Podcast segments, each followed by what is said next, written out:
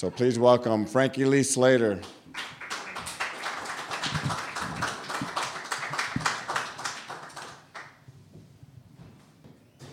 I love this group. I think it's such a wonderful massagey place to get into storytelling and learn from each other. So thank you for the listening. Thank you for the speaking and the sharing. I um, I didn't really know about the musical you know, aspect of, of key change as a pretty well understood thing if you're a musician.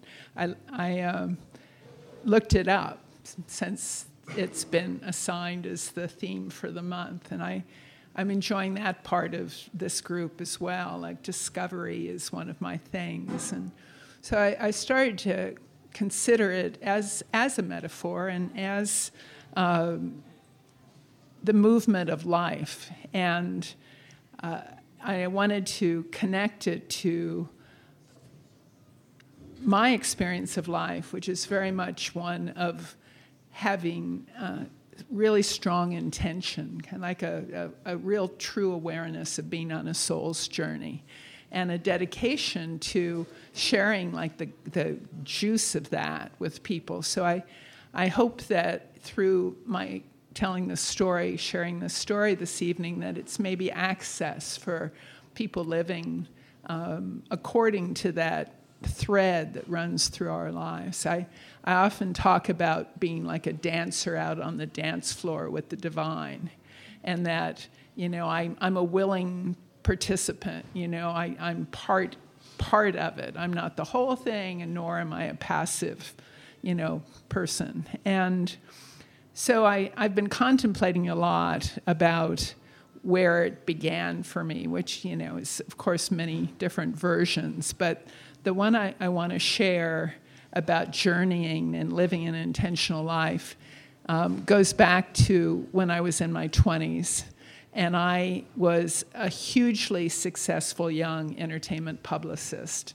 Um, I had the life pretty much anybody would at least have a projected wanting of, you know. And, and um, I had moved to California, having had a, a, already a solid career in New York, and I ended up in a very buoyant uh, PR firm that uh, brought me into the company of really some of the most highly creative people in their fields. And I um, was sailing, and everything about that was beautiful. It really was. I, I ended up representing Giorgio Moroder, who did the soundtrack of Midnight Express, and um, it made such a difference in the movie at a time where that was beginning to be more of a component.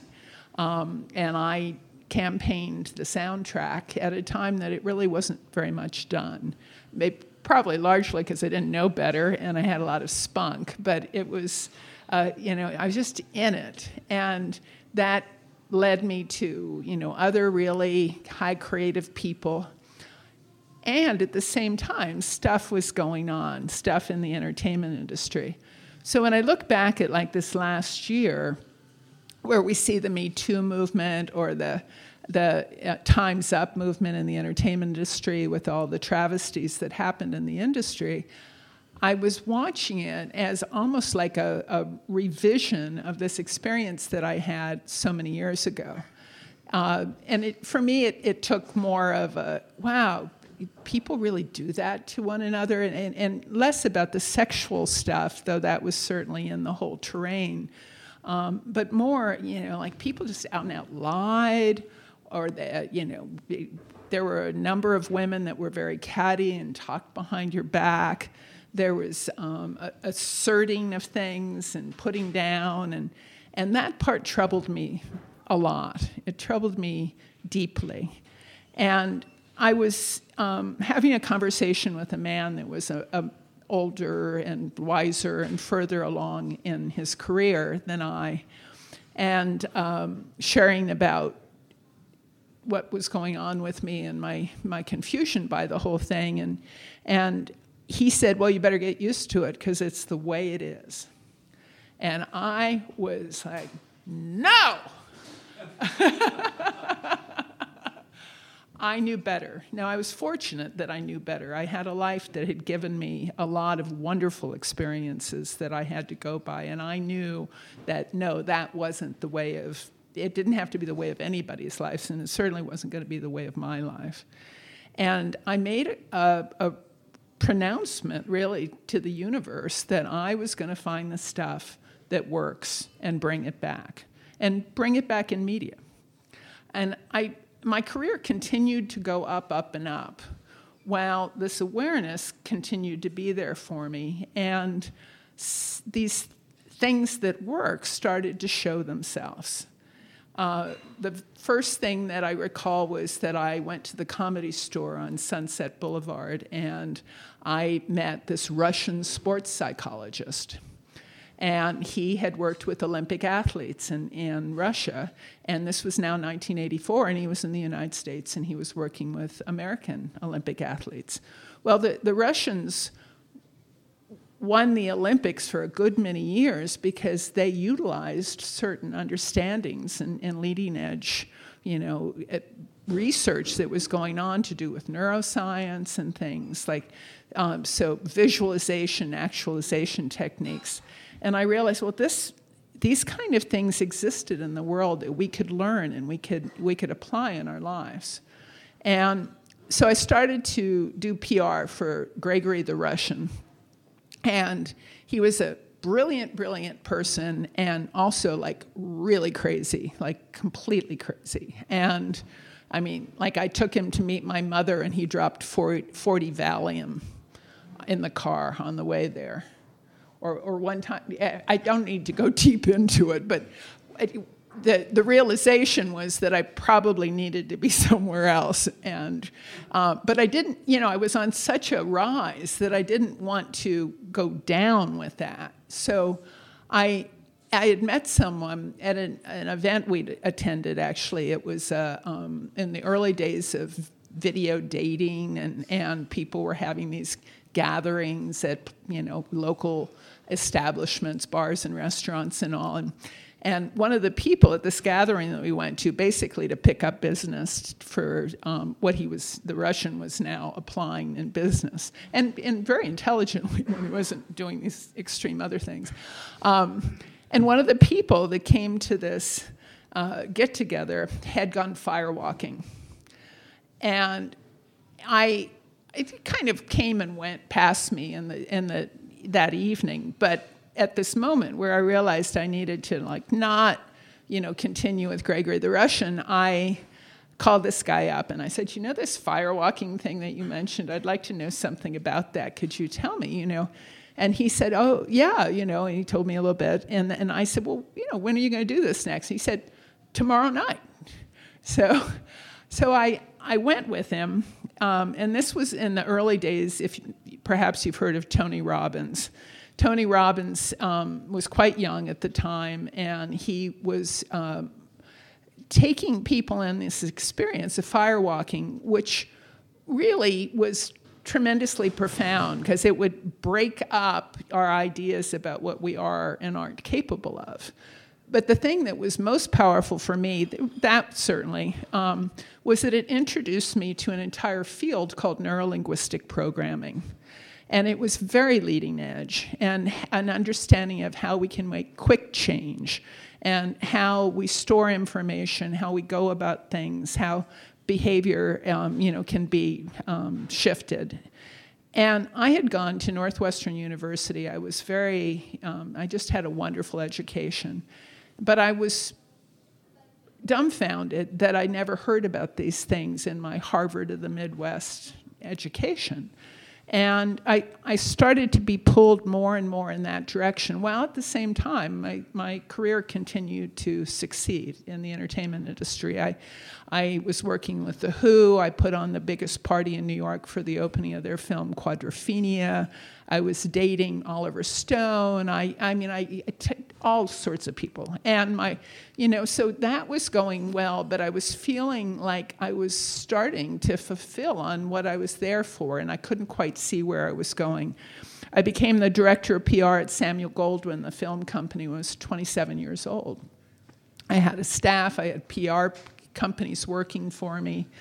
And again, I was working with really talented, creative people, but then there was also a lot of crazy stuff going on. And, and one of the saddest things for me that happened at Sam Goldwyn was there had been a situation where people's cars were getting nicked in the uh, valet parking in the building.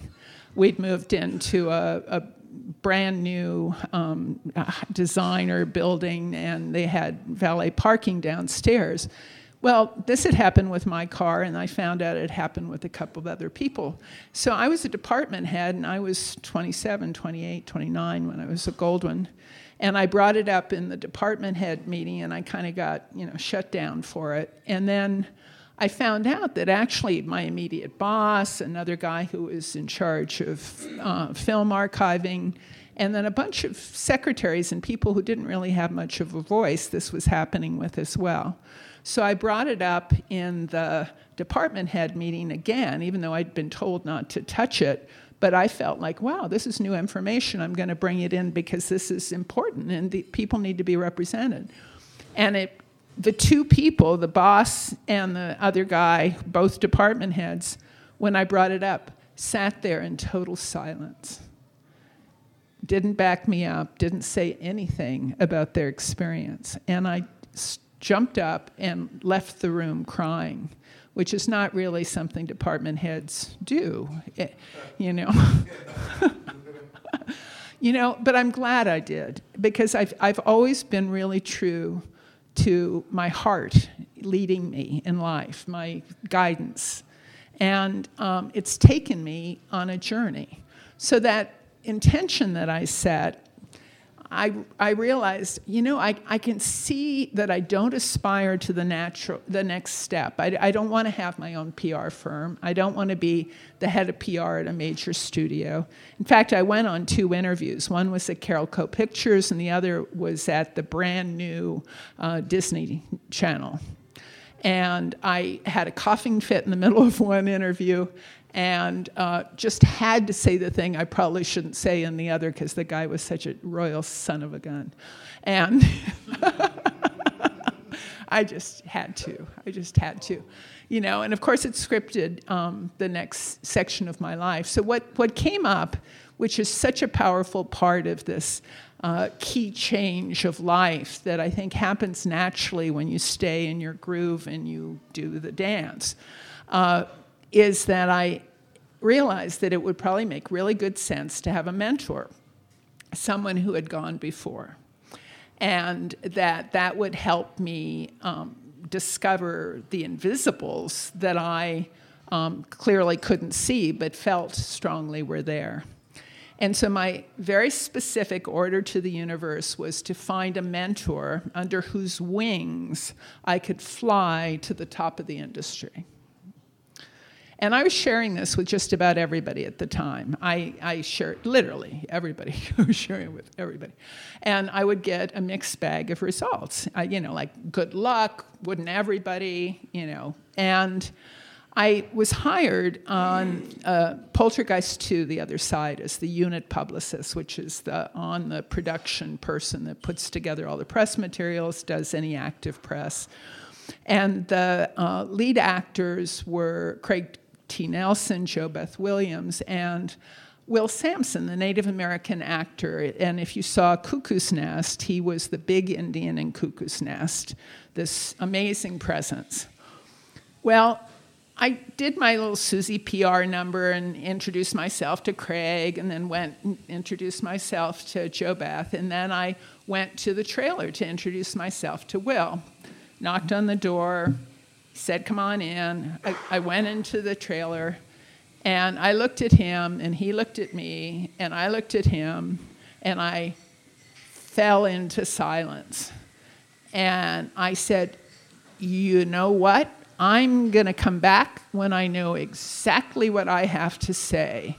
And I backed out of the trailer. So that was my first meeting with Will.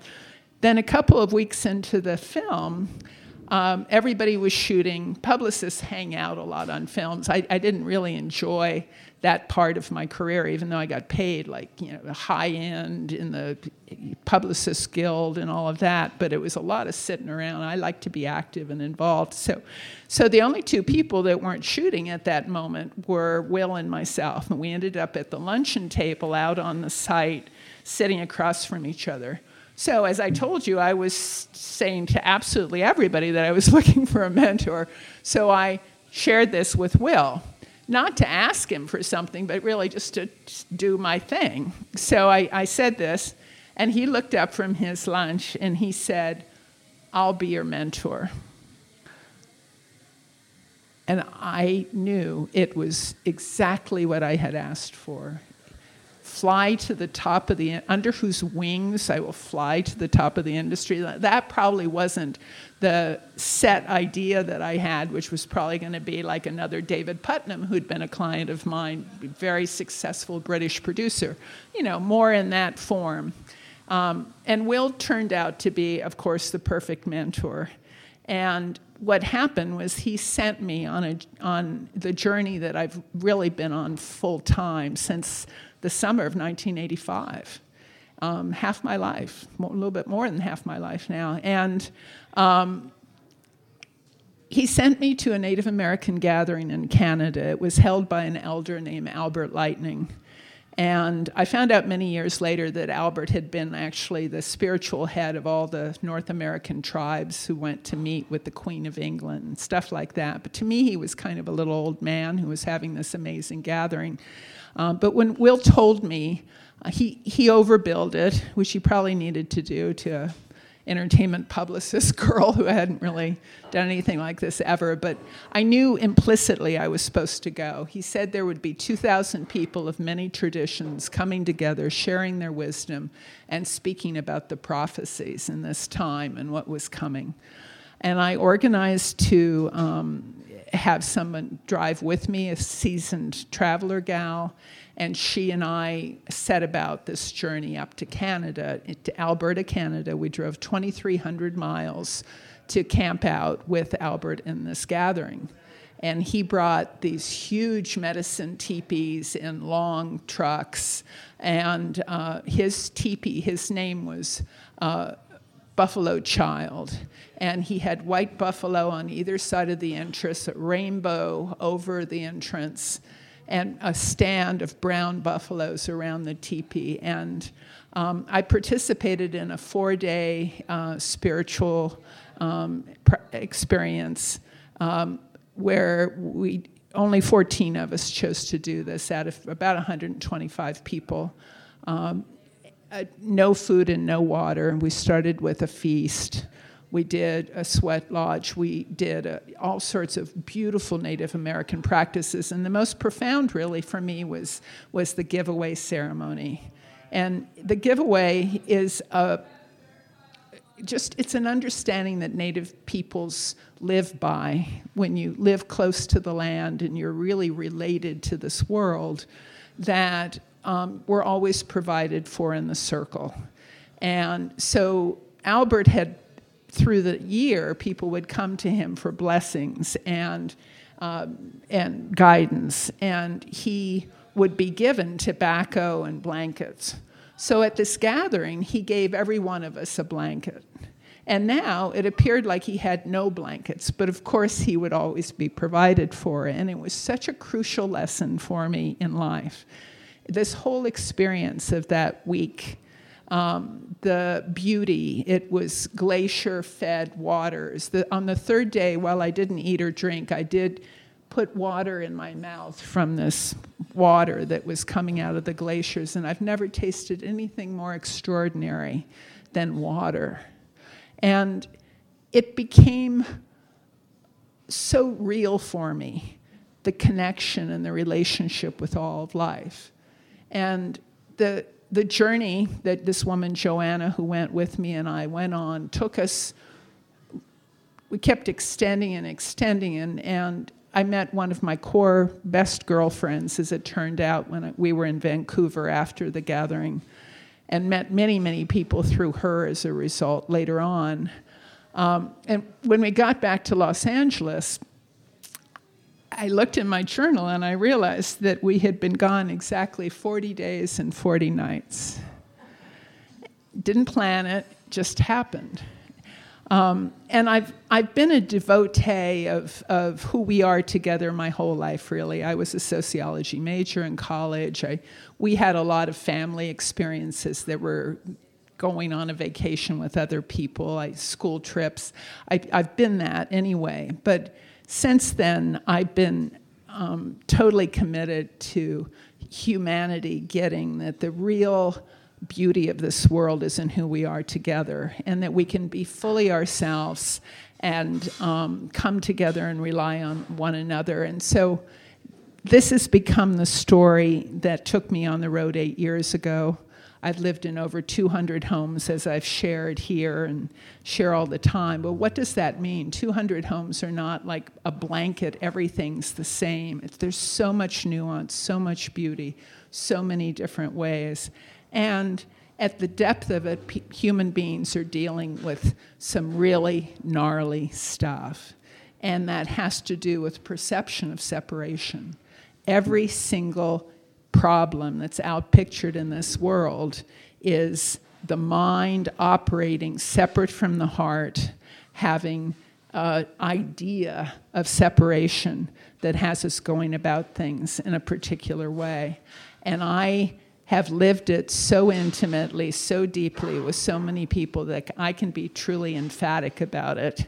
Um, and as a result, I get to share the value of all of this the natural world, our relationships, and Circles Uniting is that. So, the thing that wasn't read out loud is that I, I, this week I chose to say who I am as an emissary for Circles Uniting. It's really um, to, to have people get the full benefit of the relational world that we're in, and that the seven points, and I think they're now saying six billion people um, on the planet, truly are our relations. And we can find our way together and get the bounty of it. We can have grace and ease, we can get to be more fully ourselves. Um, and uh, and trust that we're here for something that will guide us through. So I hope that the principles that I shared in brief tonight give you access to something for yourself. And I also invite you, if you like, to reach out to me if, if you want to perhaps ex- stretch a little bit more and, and feel um, that having a mentor guide of some sort who's gone before could in any way be a benefit. Thank you.